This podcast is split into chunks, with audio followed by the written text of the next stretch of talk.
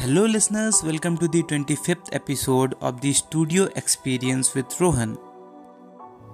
Now, before moving to the episode, if you have not yet subscribed to my podcast, then you should hit the subscribe button right away on Google Podcasts so that you never miss any update. Now, over to the episode you are looking for.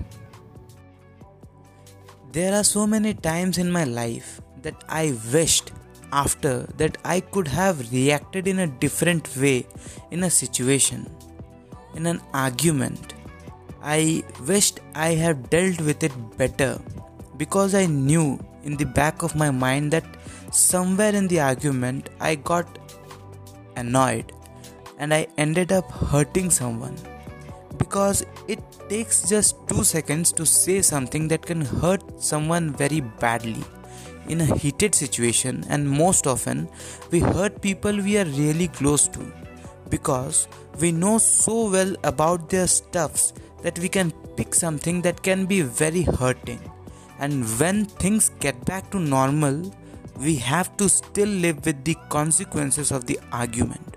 And the sad part is we cannot undo what we have said. We cannot undo what we have done there is no way we can get back to the situation and just change our action. So, today in this episode, I would like to talk about the ways we do not reach to this situation of an argument.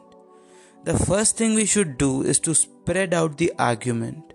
Do not just walk away, instead, try to deal with it. Or, or let's take a situation you were about to meet your partner at a place, and for some reason, the other person missed the train or got stuck somewhere. Let's say because of the circumstances, was unable to reach on time. Here we have two choices. When we meet them, we talk about it and sort it out. The second is we avoid the topic and when we start to avoid the topic, we start having hypothetical arguments in our own mind.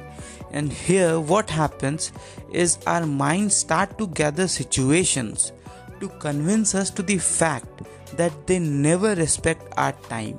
This leads to the second mistake. We become cold and we don't react to the situations the way we are supposed to. As we are busy in our own battle in our mind by seeing us cold the other person also becomes cold and now the awkwardness begins. During this time our mind continue to pile on the things that proves the other person is not worthy of us. And when the argument begins, we come up with these examples to validate our point. So, to prevent this situation, we need to resist the urge to pile on things and stick with the original issue. And if we fail to do so, we come to the third mode, the cut mode. Here we try to cut the other person by words like mm, you think I don't have work, I can't come late, I don't have stuffs to do, and all those things. The things that can hurt just to feel important again. And if it affects them, we be like, well, now I know that I can hurt you. I feel so satisfied. To prevent this kind of situations, as I have said, you cannot undo what you have already said. It is better to spread out the argument now, very consciously. Resist the urge to hurt the person and resist the urge to pile on things.